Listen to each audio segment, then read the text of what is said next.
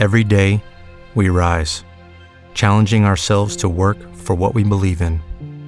At U.S. Border Patrol, protecting our borders is more than a job, it's a calling. Agents answer the call, working together to keep our country and communities safe. If you're ready for a new mission, join U.S. Border Patrol and go beyond. Learn more at cbp.gov/careers.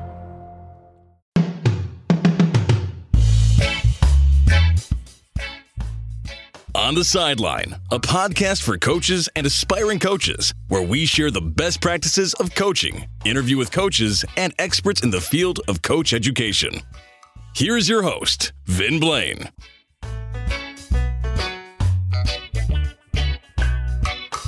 Welcome to another episode of On the Sideline. I'm your host, Vin Blaine. Joining me today is Laurie McGinley, who will be discussing how to improve yourself as a coach.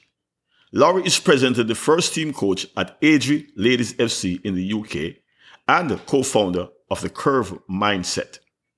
Thanks for joining me on the sideline, Laurie. It's a pleasure having you on. Good. It's good to be here in these times. At these times, yeah, I hope you're safe. Yes, hope you are too. Yeah, I'm great, man. Now, listen, I know we're going to talk about a few topics, a couple topics today. But before I do, I just want you to introduce yourself to my listeners, um, where you're from, what you're doing, and then we take it from there.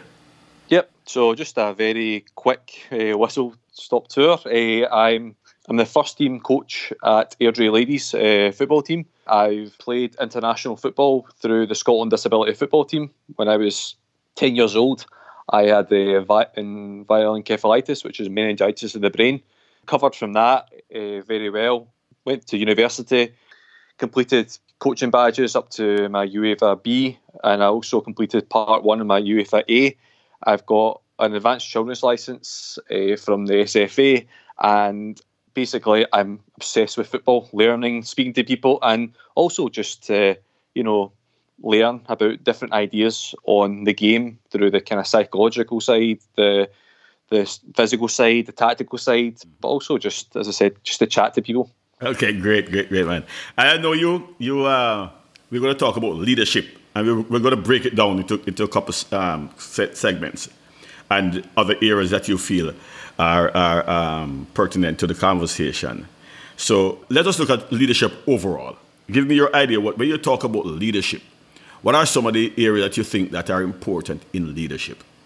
Well, I heard that great quote uh, from one of my mentors, and it was uh, "Leaders lead, boss's boss, that kind of thing. So when it comes to leadership, I believe there's many parts of leadership, autocratic and kind of bureaucratic, but I think bureaucratic is probably the best one because you can learn to speak to different people. As a leader, you need to take the burden on sometimes in difficult situations, but having a team around you is key because therefore when it comes to things such as these times at the moment, you know who you can rely on and who can't rely on. But again, there's a lot of pressure, and how you deal with pressure is the, the key aspect of leadership in my eyes. What role does like responsibility and accountability plays there? Is it? I think that's a very important part of that too. Yeah. So as um, as a first team coach, uh, my my responsibility is to help every single player. So we've got such a variety of um, ages, working with 15 year olds up to maybe mid thirties. They really wouldn't like me to say that, but uh, but but as I said, that was um, we're responsible for the training, the accountability. So again, training starts at seven o'clock. I arrive at six forty-five, six fifty, and then therefore it gives us ten minutes, me and the the manager, to chat about a few ideas on the the players we've um, we've got at the at training. We also use like an app, so therefore we know who's available, who's not available. So we plan things a couple of hours beforehand. And sometimes a 30, a, a two hour session might be a four or five hour uh, planning session for uh, me and the coach. But again, we, me and the, the, the manager have very similar ideas. But it's good to have someone who's a wee bit older than me, so I can actually learn about the responsibility. But also the, I think as a a young coach, you need someone to a mentor to help you, and having that responsibility, but also having the ability to, you know, speak to the players and make them responsible for things, you know, because we we don't say to the players arrive at seven or seven or five, it's six fifty and they're ready to go for seven o'clock, mm-hmm. and that's the accountability. There's always going to be, you know, different external factors, but I always always say you can control the controllables, but the internal factors. I'm going to be ten minutes late, okay, so I'm going to train an extra ten minutes at the end, or I'm going to do an extra 10 minutes of um, work at home. So, therefore, they have that responsibility to learn, but also to be accountable for themselves because it is a team game. But again, the, in football, the, there is no I in team, but there is a me in team. Mm-hmm. And if you don't try your hardest and be accountable for yourself, then you're not going to be accountable for your actions on the field. As in, if you if you're running, you know, every day or every second day, to get yourself fit. Therefore, you're going to be accountable for how much effort you can put into the game and the support of the, your teammates. So, so it's important that coaches learn to lead. Yeah, but again, leadership comes from the top. Right. If you're the co- if you're the coach and you turn up ten minutes late, you know, without telling anyone, it doesn't look good. Mm-hmm. But you can't preach uh, to the players and say, "Please be there for six fifty, mm-hmm. and then turn up ten minutes late without an excuse. Again, the coaches lead, but then that comes in the standards you put out at the start of the season. You know, like we've got such a good buy-in from the players in the moment, which is great. But again, the standards are very high, and therefore you have that. If something goes wrong, again you correct it. But as a again, every single player is different. So some of them might just want you to speak to them. Some of them might want you to show them something. But again, it all comes from the the top. The leadership comes from the coach, all the way down. And then it doesn't matter if it's a the coaches made the mistake or the player. It's all about working together as a team. Right. And as, as a young coach yourself, you're cognizant of the fact that these are areas that you have to improve in yourself too. Yes. So every day, you know, you should be. I think it was um, one of the kind of key aspects of learning is always do maybe 20 minutes of something, you know, half an hour of like reading. I like to read uh, football books, but also like to read mindset, uh, psychological uh, books such as like um, the one from New Zealand, uh, Legacy. That was great, but again, that has aspects of winning, you know. But then I also like to read books that are about um, champions, you know, like your. Uh, Boris Becker, you know, the mm-hmm. you've got uh, Ronda Rousey, Conor McGregor. They're all champions, mm-hmm. but they all relate to football in some way. Yes. But as, but as you said, you need to, as the coach, you need to learn. So therefore, every day you learn something new, and it could be a simple. It's not the quantity of the hours; it's the quality. And if you're going to, if you can only concentrate for one hour, do an hour's training, uh, an hour's learning, and then take a 10, 15 minute break, and then write something down that your to-do list of, you know what, I'm going to get four things done today, and these are non non-compulsory. Um, when I was listening to a podcast. Uh, it was James Haskell, the rugby player, and he said he has two non-compulsories. Well, I've got uh, two for mine. I always go for a walk. Well, at the moment, it's difficult, you know, for these kind of in these times. But and also, I like to read. That's the one thing. That's the two main things I read. Uh, I do to just help with my mental health, but also help with my learning. Yeah, and uh, you made a reference to to hockey, and you made a reference to um, I think other, sp- other sports. The, the principle of leadership trans- transcend all sports. It's just a different type of sport you're doing, but leadership goes right across the, the, board when it comes down to sports. And uh, there's a there's an area we really want to talk about, and I think we, we discussed something already. Is the communication is very important, I believe, in that. It's one of the main things in leadership, how you communicate with your players, with the, ex, with the uh, auxiliary staff, with your coaches, is very important. And I think that's an area that we should pay more attention to as coaches, especially when we're talking to uh, to youngsters, because your body language says a lot. You know, um, the way you approach certain players. I think we have to understand the personality of the player, how we can approach that player, because not all players you can approach with the same attitude. You know, it has to be something different you find that communication. We were talking just before where you were saying that you're trying to get your players to communicate, non-verbal communication, right, is important. And I see, so it goes, communication falls on under different headings, right? Or from your experience as a young coach coming up, was that a part of, was communication something that you paid attention to? Well, the communication comes down to speaking to the players, right? So you need to learn who. So you've got a lot of different players who maybe work or at college or university, and the, you get to know what players um, tick, that kind of thing. So we've got players, as I said, there was a we got one of our, our one of our players as a sports coach, mm-hmm. and uh, we asked them, you know, I always speak to them five minutes before the session, and it's just about you know how's things and how. And she said, I'm struggling with this, and you know, I'm I've been to university and got the kind of t-shirt, as they say, but the but uh, as I said, I I said to her, every day you learn something new. And I said, why don't you try this idea, this idea, and this idea? And I gave her two or three scenarios.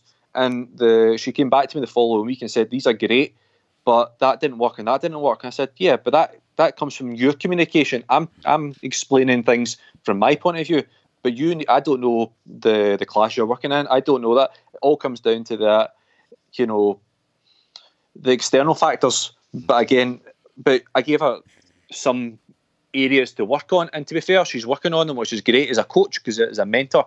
Going back to your question, yeah, communication is such a big part of what we want to do as coaches, but we we can't tell the players to talk. We we don't when it comes uh, on a, a Tuesday or Thursday or when you train, you encourage them to talk, but like we show them different ideas on non-verbal, as you said, like move, like putting where where you want the ball. I want the ball on the back foot. I want the ball on the front foot, and then you can basically encourage these players to different triggers. You know what I mean? Like this is where I want the ball. This is I'm thinking, and that all comes down to practice, but also comes down to confidence. And if you're not a confident player or a person, it might take you a wee bit more time. But again, if you're not at the level, then how do you get to that level? Do you give up or do you keep on going? And my eyes is if you can improve a person by one percent each time or half a percent, you've done your job as a coach, but also as a person. Mm-hmm. So again, it's hard when you're 29, you know, into working with people who are older than you sometimes. Yes. But but the best thing about it is you have to heard a great quote from um, Keith Mayer uh, and uh, the the guy who wrote Gold Dust with uh, his son, mm-hmm. and it was all about caring. You know, care for the person and look after the individual. And if you care for that person and you work hard, you'll get you'll build that trust. Mm-hmm. And if you build the trust, then the communication becomes clearer.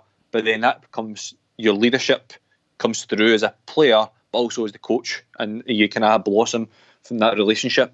All right. They have you ever coached boys, men? You yes. coach men, okay. Yep. And yep. you're coaching women. Yeah. Uh, and I'm a stickler for communication. When we when we talk about what's the difference between communication, there's a difference between communicating women and communicating men. You you you agree to that? You you you agree with that? That there's a difference the way you communicate uh, well, it could be, but again, you I want either way. You want as a coach, you want to win. Mm-hmm. So the again, the men's game and the women's game, the women's game is getting better and better and better every time. And um, communication, you could again, it depends on what players you're working with because you can.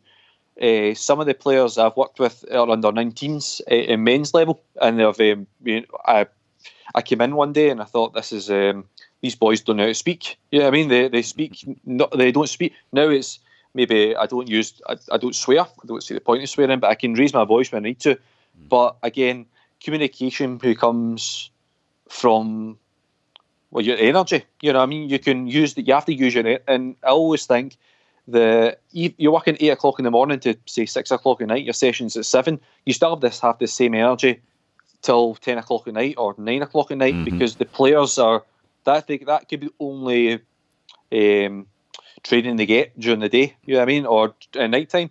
So I'd answer your question. Men's football and women's football are different, but you have to communicate in a way which is going to suit them. And if it doesn't, if you need to learn very quickly that if it's a, if there's an issue, mm-hmm. you know, you need to deal with players in different ways. And again, it could be a simple, let's get this sorted, or come on, what's wrong? And it, it could as I said, it's very difficult to summarise both because again, it's to, uh, two different teams. But again, communication all comes down to one thing, and that's how you want to play as a team, but also how you want to pursue the your coaching. All right, uh, let's go to let's get to the core of what we were to discuss. Uh, but I think leadership is part of that anyhow, so we, we didn't stray from it too much. How to improve yourself as a coach?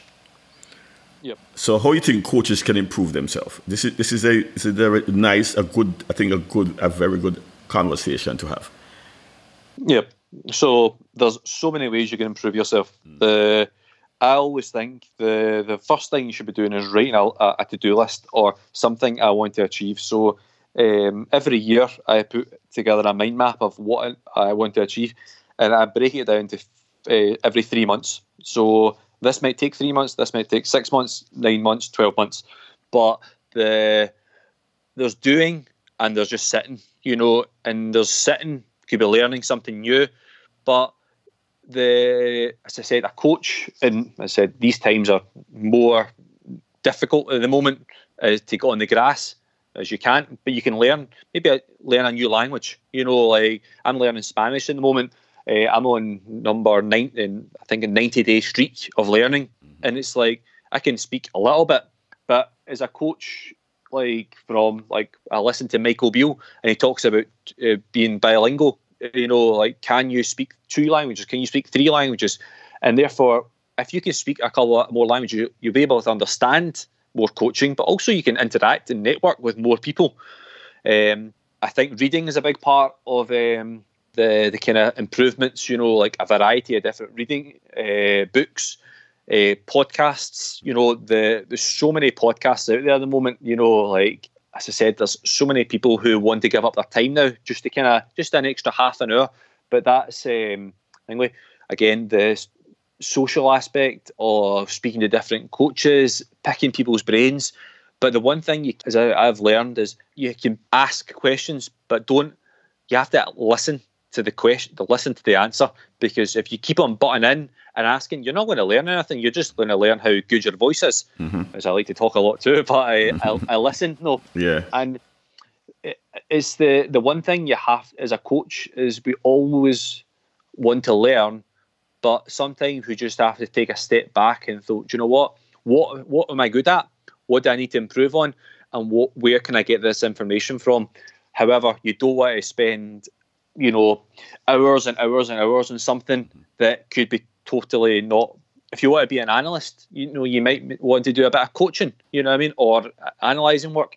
But again, the football, the modern day coach has to is learning two or three big traits. So therefore, they learn how to, you know, coach the psychological side of the game, the tactical side, maybe doing a bit of analysis work.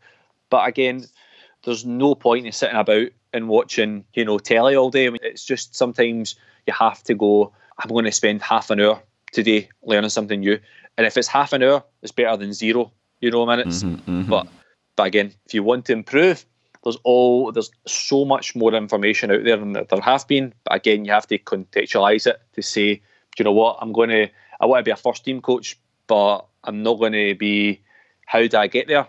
Mm-hmm. And you have to write it all out and then ask the right questions. And if you're not, it might take you a year, it might take you three years, it might take you a month, you know, if you're lucky to be in that situation. But again, it all becomes down to what you want to do, but how much you're going to push yourself to get there.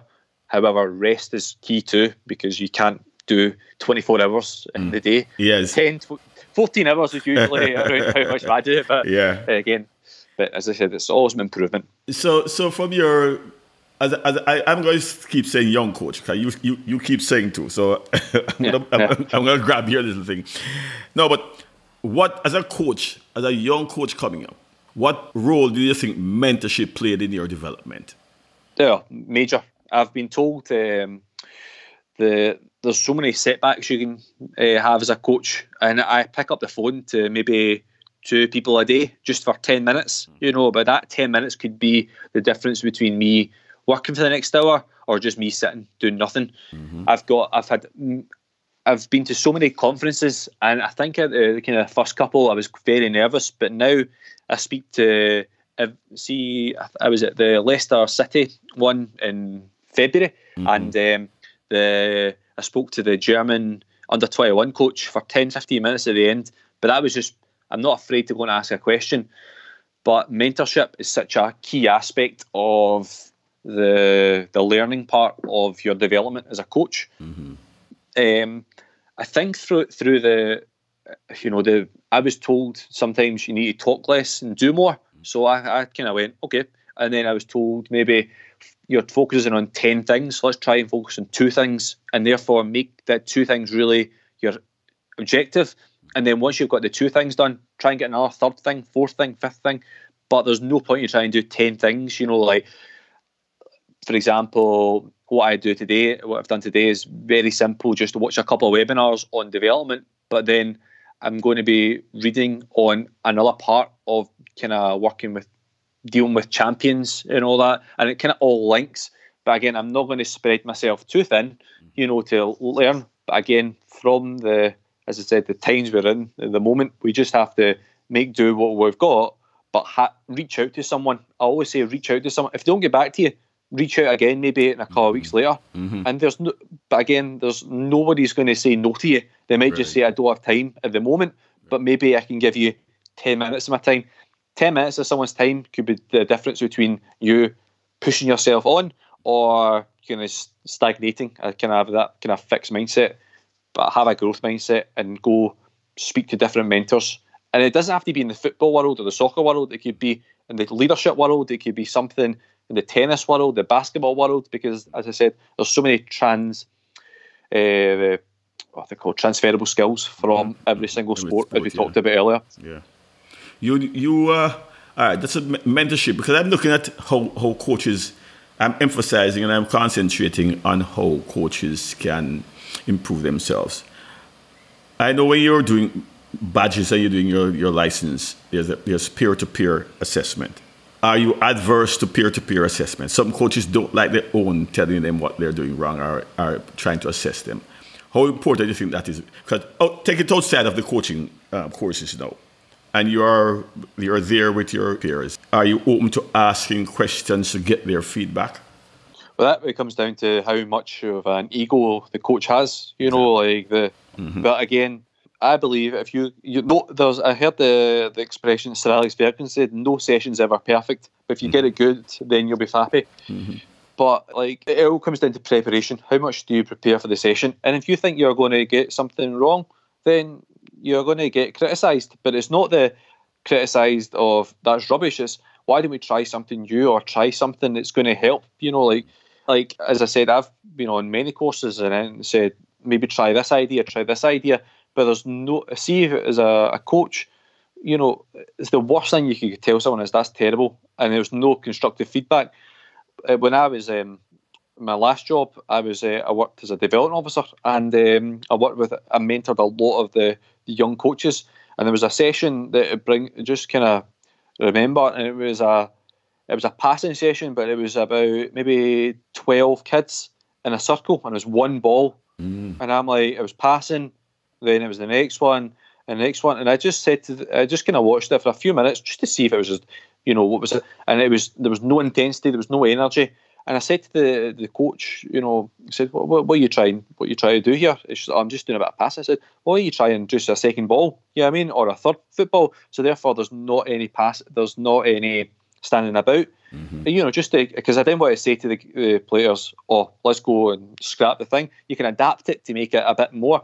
And to be fair, it was three footballs in, but it still didn't look great. So I said, mm-hmm. "I've got an idea. Why don't you split the groups into three? Uh, you know, if, uh, and therefore you get a four, four, and a four, but two footballs, and it's everything's movement, movement, movement. But again, and then she said, uh, the the coach said to me afterwards, said, "Thanks very much for that. That helped a lot." And I said, "No, that's not a problem. That's what we're here for to help mentor you." But as you said, that peer to peer, I'm not embarrassed to make a mistake. You know, if you make a mistake, then you know you've done something. I heard the expression "failure is part of the success" mm. uh, train, which is so. I believe that having that idea of peer to peer learning is great, but again, you could go to a session and you might think this is amazing, but it might not be the right um, Mm-hmm. can say uh, can context. You know what I mean? Like you're you watched an under 17s training, but then you're working with under 12s. There's not going to be the same. You know, like Right. I see a lot of people go online and go to like a Jose Mourinho or Pep Guardiola session, and they've got there's uh, 16 players. They've only got 10 to work with. It's an under under 11s, and it's like, but then could you? I say I always say instead of copying the session, why don't you adapt it Mm-hmm. to make it your own, and therefore you can have some of the the concepts of it. You're never going to uh, copy it, but if you have the same idea of, do you know what, I want to pass and move. Well, how about you challenge yourself to how does he get from the, that level to that level to that level to make it easier, and therefore you could potentially do that session maybe in a year's time or two years time, well, of- with the the broken down part of it. Yes. But again, it's all about you know. But then some coaches will just say no, and then uh, again, all comes down to preparation. But how comfortable you are as a coach to receive criticism, but it's not it's constructive criticism. How to deal with different scenarios and how to deal with different people telling you what to do. Well, But again, I always uh, when I when I when I happen to be lecturing and I talk to coaches, I always tell them to come with an open mind, because if you don't and believe that you're we are we are always learning, right? We're always learning, and I think learning, the f- the fact that you're learning is, or you have an interest to learn, is to improve yourself as a coach. And there are things that you have to decide which is good for you, which is not so good for you at this time. Now, we were talking more. I want to. This is a good lead into what I want to get to because we, we move from a more theoretical side of um, development, and we you talked about sessions, which I which is what I want to get to, because I want to come on the practical side, because that is that's coaching really. You know, you have to get on the pitch and do what you have to do. How could a coach improve themselves uh, on the on the pitch? What are the, some of the things that they should pay attention to? So, what are some of the things that you think are important for them to uh, concentrate on or step back and look at to improve their, their themselves as a coach on the field? Well, uh, again, it comes down to what group you're working with, what age you're working with, with your ability. So let's say you're under 14s group, right? But the, I always believe you should have a second coach with you. So if you're the lead coach and you, I hate the word lead coach, uh, say a, a, a, a first coach and a second coach, but the second coach has the same level as the first coach. It's always good to work with that person, but again, you don't want them to be your I don't want to say friend that kind of thing. They want you to be your your. You can be friends, but not that kind of. You want to learn from each other, but this all comes down to how much, as I said, you want to learn. So let's say you've got an under fourteen session and you've got you've planned for sixteen, but only thirteen turn up. How do you deal with that? Well, you speak to your colleague or the person beside you and say how we're going to do with this, and it's all about problem solving. You know, how do you deal with the problem? How do you deal with this? How do you deliver the solution? And look back and then ask one of the more experienced coaches, like an academy manager, can you can you help us out for ten minutes? Can you show us something new? Because as I said, you need to learn every day. But what if you're kind of new, younger coaches and the or older coaches, a kind of person who's not been around? You ask the questions. If you ask questions, nine out of ten times you're going to get the answer correct. But you might just say, "Do you know what? Can you can you take the session for ten minutes to show us what you want? But again, that all comes down to the pre-season. What does the academy want? What does the what do you what do you want to uh, succeed out of this? What players are going to be working with? And therefore, you'll know within the first six weeks mm-hmm. what levels the players are at, mm-hmm. but also what level you're at. Mm-hmm. And if you you, you, I, you need to, I heard the the expression Dan Abrahams uses is stretch the players. You know, stretch them and really challenge them. But again, how much stretch can you make them? And if you challenge them and they fail, and they fail again, it's your job as the coach to say, "Do you know what? What are we going to do to improve that player to make it just slightly easier, but they can still fail, but they're going to improve. And, you know, because there's no point in challenging them something that's 10 out of 10 hard, uh, really difficult when it could be a 2 out of 10, a 3 out of 10. So therefore, the, their confidence will build, and therefore they can try something new. And if they don't get it right the first time, they might get it right the 10th time or the 20th time. But as a coach, you need to learn how to deal with different difficult scenarios and different players because again Some players want to dribble, some players want to pass, some mm. players want to are good at one v ones, some players are good at defending one v ones, attacking one v ones. But again, I think it's the universality of the player. You need to learn how to. Every player should be able to play in maybe two or three positions, except the goalie. They usually play up front in the last twenty seconds of the game. Yes. They're losing. Yes. So, yeah, there's a there's an area that I think that is important, and I want to get your take on it. And it's the area of a, a personal development plan yep. for coaches. I gather maybe the younger coaches who have not gone through any certification, which there are a lot of them who are important to, to coaching fraternity, although they have not gotten a, a, a, certif- a certificate or a license. But they are the village coaches that maybe can't afford to do these uh, courses, but they are the ones who grab these kids out of the villages and, on a Saturday morning and for free, and they work with them. Yeah, they might not be doing the, the, the proper thing from our perspective as far as the methodology of coaching. But when you get to a formal stage, I think personal development plan is very important. Give me your take on that. When it, a personal development plan. Uh, so again, you need to set yourself targets and mm. goals. Right. Uh, so the first thing is, like I set myself a target in January uh, to become a first team coach, mm. and it, it, happened. But that was because I was out of work, you know. But the first thing I said was, I'm going to try and achieve this, this, and this, and it was just three things. But then it was three things like a 1.1, 1.2, 1.3, 1.4. What can I do? But I've achieved maybe one, maybe two of these three things. But the, again, once you achieve something, there's no point in sitting back and relaxing. Let's try and achieve four, five, and six. But again, there's no point in going to 21, 22, 23 when you've not done the middle part. But as I said, you need to learn as a personal development plan. You have to write things down. I always think you should just write, even if it's a sentence or a couple of sentences every night. Mm-hmm. You know, like I had a great uh, one of my well, as I say, mentors. There's a guy I follow, and he says write things down. Uh, move more colourful language, but uh, mm-hmm. but he says write things down, and you'll you things happen. You know what I mean? And then thoughts become things, and it's um, if see if you just sit there and twiddle your thumbs and like, oh, I've achieved everything. Well, you've not achieved everything. You've achieved something, which is great, but you might not have achieved what you want. But again, there's no point in see if you fail something, you know, and it might it might be another year before you can pass it well, you can set yourself a goal and say, well, in two years' time, I want to have passed this or I want to get this. But it might take a year, it might take three years. But again, the only person you're challenging is yourself at the moment. Personally, I always think you should just maybe go keep something small, like a short term, medium term, and long term. Mm-hmm. But the long term goal might be five years, it might be a year, it might be, you know, two years. Again, all comes down to how much you want to put into it.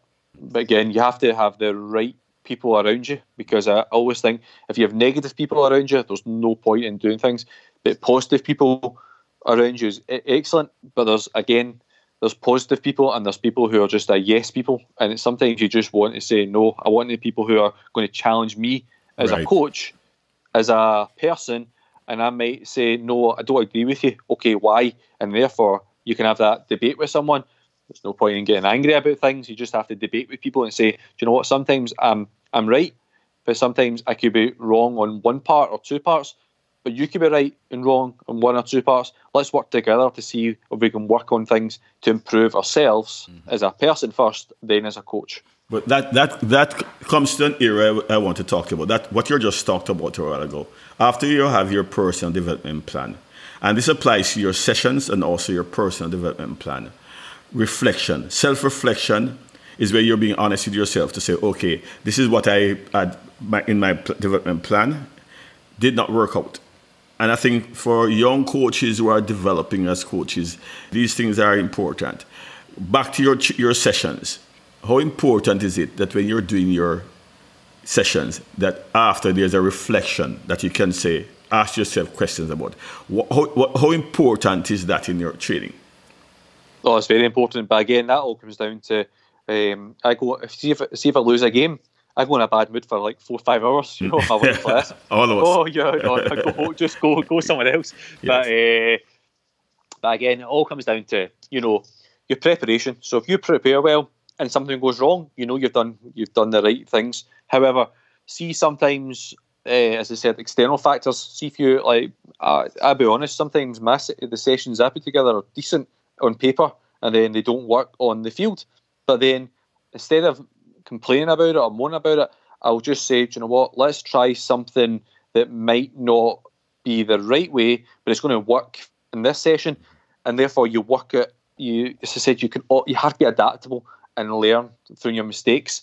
But then you do the same session again, maybe two weeks later, but you'd let you know that what mistakes have you've made. Mm. You've wrote it. You've wrote it down. You spoke to the coach again, or you're the manager, and therefore you, you know, you keep calm because the worst thing you can do as a coach is see if something goes wrong, and it's like it's not been explained very well, or you're struggling. The worst thing you do is just blow up and you know blame things. See if you just take a deep breath, relax, tell the players to get a drink, speak to your coaching staff for 30 seconds and get back into it. And let's try something that might not be the right way, but it's not the wrong way either. It's just a way of adapting to the players' uh, needs. Reflection is such a big part in football, but also in life. You know, see if you if you struggle with something and you need to reflect on it, you might just have to spend a couple of hours thinking, you know what, I might not, I'm not good, as good as I think I am at this part, but I'm good at this part. So how am I going to get the weakness part better, my mm-hmm. strengths better? Right.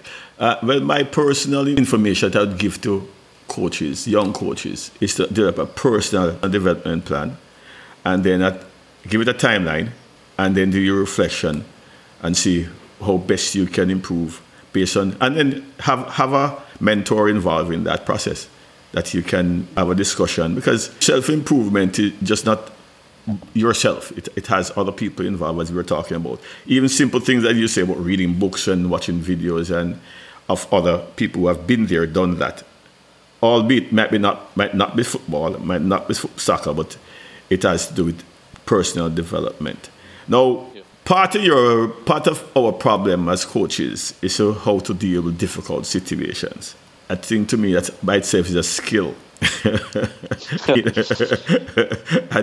takes a lot of restraint, takes a lot of patience. Your experience, I, I go to you as a young coach. How do you deal with, with, with difficult situations?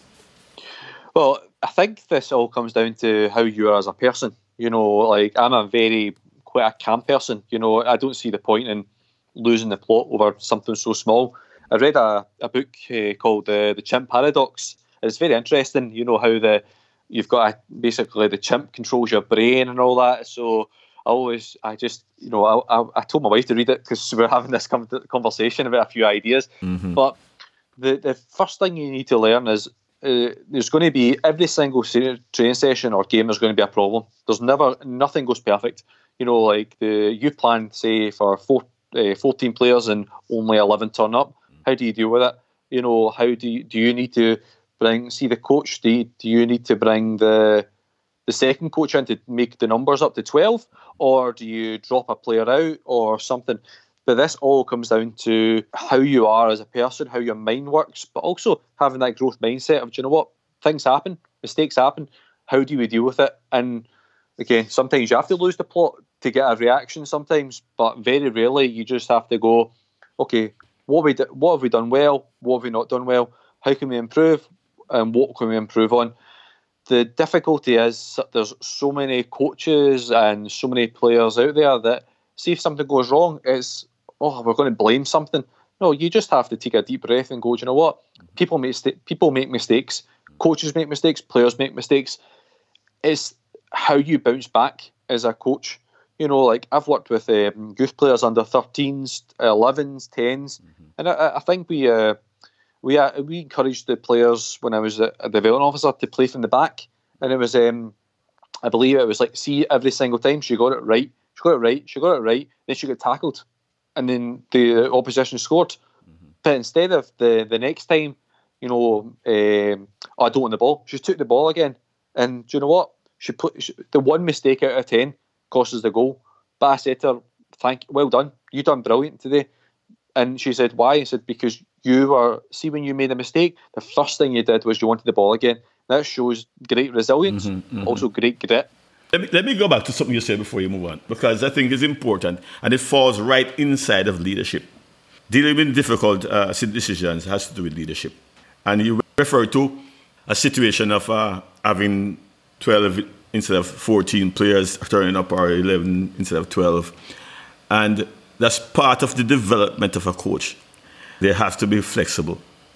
And I think you talk about flexibility there and how you deal with, with personal and difficult situation. I have, I have a personal, uh, sit, not situation, example of what happened. Way back when I was, I was managing the Jamaican Reggae Boys under Rene Simoes. And we went to play a game, a practice game. And the equipment manager brought gears without numbers. And this that was important because you're gonna have television you're gonna have people asking questions, and we're supposed to know who it is. And I was really, I, as a manager, I was really ticked off at the, at the, at the um, equipment guy. And I went to the coach, I went to Simoes, and I said, listen, you know, no, no numbers, no, you know, and I, I was complaining vehemently to him. And he just turned to me, and this is where the calmness of a, of a coach comes in, or, or, or a leader comes in. He just turned to me and said, Vin, you know, just take care of it, find some way to take care of it. And that, that's just so profound statement to me at that time. But I went back and I just I found some way to get out of the whole thing. And it's important that we can do it, you know, because when I went to him, I went to him with this arrogance in such a way that I was really, uh, you know, mad with, with, the, with the uh, equipment manager. But when I went back and I spoke to him, and he, he spoke so calmly to me about the situation, you know, and I went away and I found a way to deal with that at the time. So it happens. And I think this is what young coaches will have to learn. If you're trying to impress people as a young coach, oftentimes it works against you. If you step back and look at the situation, as you were saying earlier in the leadership part of it, then I think situations will, will be better. And the way you, you, you spoke to um, the young lady, that's a perfect example because she probably felt you were going to come and blame her. Yeah, and that's just that. That's the way football is, or life. You know, like you talked about calmness and the worst thing you can do is uh, see if you're. I, I think because I've played at an international level and see the. I always remember just the, the coaches that I've see that way. If someone goes absolutely mental, you know as a player you've done something wrong. There's no point in someone absolutely shouting. Nobody's going to win as a mm-hmm, coach mm-hmm. or a player. But as you said, the calmness is. Do you know what?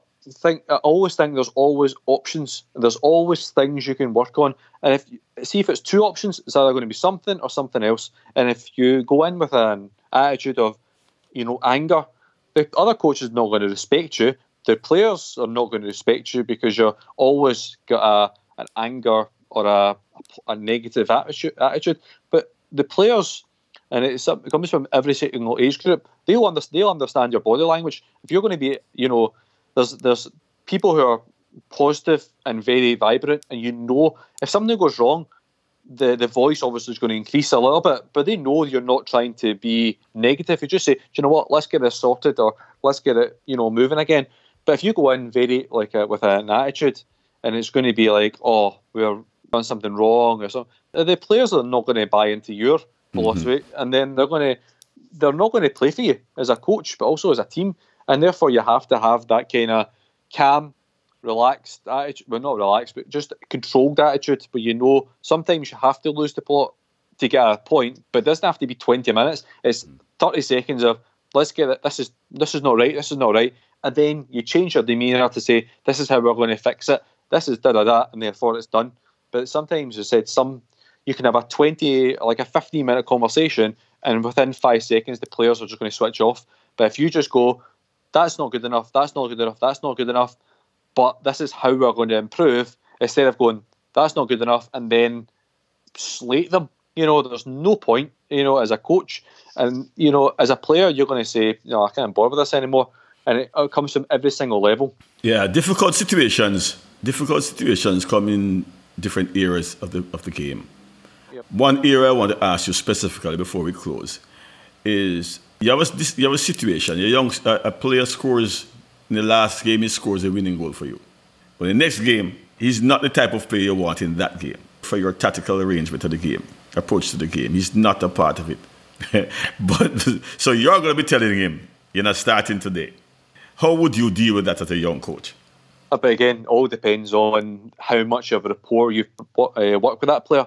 If that player uh, has a mindset of sometimes you go, I believe it was like um, you know, Pep Guardiola uh, had uh, the Barcelona team, and then he brought Zlatan in, and that was a plan B, and that didn't really work, you know. But they had to sacrifice a couple of the, the bigger players, and I always remember just like there was uh, such an uproar of like the players are not happy because the superstar, he is a superstar of a player, but as the coach, you have to make the, the decision which is, suits the player, uh, the the team, and see the as a if you're on the bench or something, the first thing you should be doing is working hundred percent because if that game goes wrong, you know you could be on the, the on the field in ten minutes or fifteen minutes or half an hour.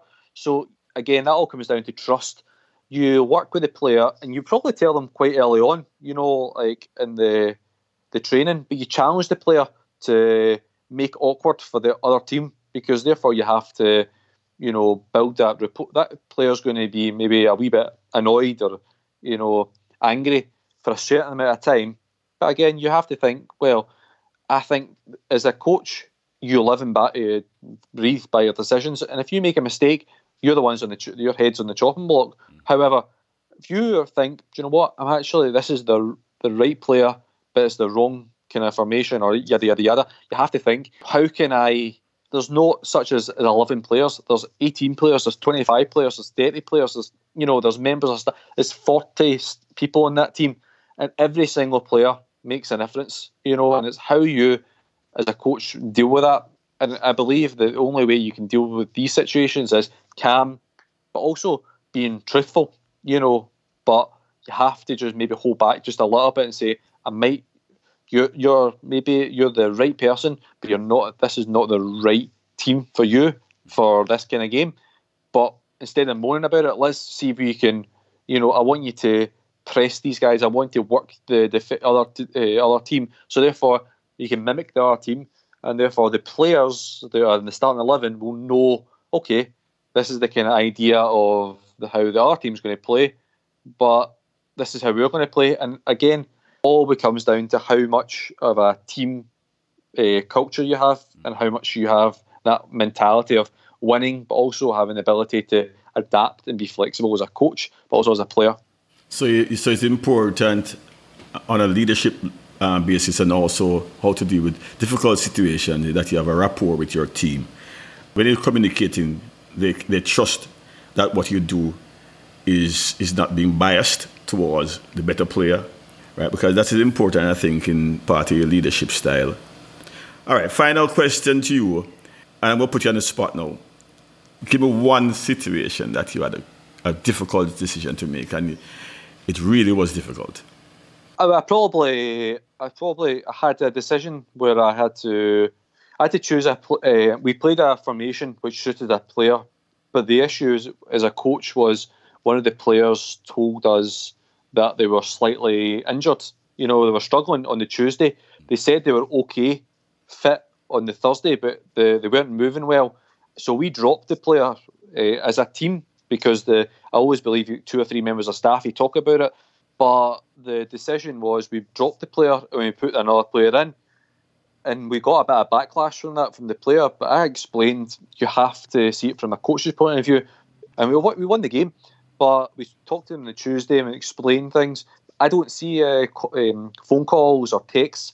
I don't agree. I think you should uh, wait 24 hours before you, you text a coach, you call a coach, because the, the worst thing you can do is emotional. You know, you can be. But again, the one thing you have to learn is sometimes as a coach, see if you're um, if your your player's struggling and you've got 18, uh, 16, 17 players, and there's one player who's a good player but they might be um, struggling a little bit with uh, the fitness and all that. You need to look after the team first, and therefore that overall kind of thing. Because see, we let's say we start the player and they get injured five minutes into the game, you've used a sub already. However, she came on with 20 minutes to go and did well. You know what I mean? But she yeah. said you only had 25 minutes on her legs. Right. But again, that comes down to uh, how much you need to, how much rapport you have with the players. But again, difficult situations are you deal, you have to deal with it in the chin sometimes. Mm-hmm. But it, it comes down to how much leadership you have as a coach, but also as a as a coaching team. Yeah. Okay. In wrapping up now, I always like to reflect on the conversation. What leave the listening coaches and young coaches with we're going to go to leadership. A couple areas, a few areas that they must pay attention to as a young coach, um, learning their trade, coming up in the in the, in the industry. Uh, uh, what is it that they should pay attention to as far as leadership goes? Work on yourself. Mm-hmm. That's the one thing you need to work on. Speak to different people in the leadership world, but also don't be afraid to make a mistake. And if you make a mistake, try again, try again, try again. Because, as you said, mentors is a big thing, but also having that leadership inside you, but having that growth mindset to try something new. And again, successful people will fail, fail, and fail until they get something right. Beautiful. And uh, I leave something with some of the coaches that when you're faced with difficult situation, take a step back and reflect on it before you react. That's what I would leave with them. Very good talking to you. You know, oh, you. Uh, we had a good. Uh, I think the conversation is a good conversation for young coaches coming up. Coming from a young coach yourself, you might have a lot of experience now, but I'm sure you went through the, the, the teething pains of you know, the, the learning your trade. So I still going through that. yeah, getting criticized for certain things that you do. It's all in the coaching game. Whether you're a Mourinho, whether you're a Guardiola, you still get um, kickbacks from a lot of things that you do. So I want to thank you for your time and your your presentation there, your, you know, on, on uh, how to improve yourself as a coach and some of the difficult times and how you deal with those difficult situations.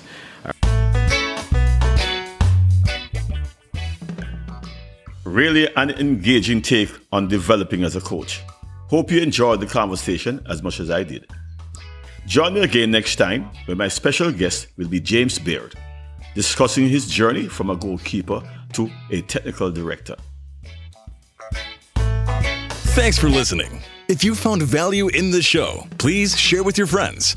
We'd love to hear your views. So, if you haven't already done so, please like, subscribe, and leave a review. Make sure to visit our website at onthesideline.net, where you can access coaching sessions and more.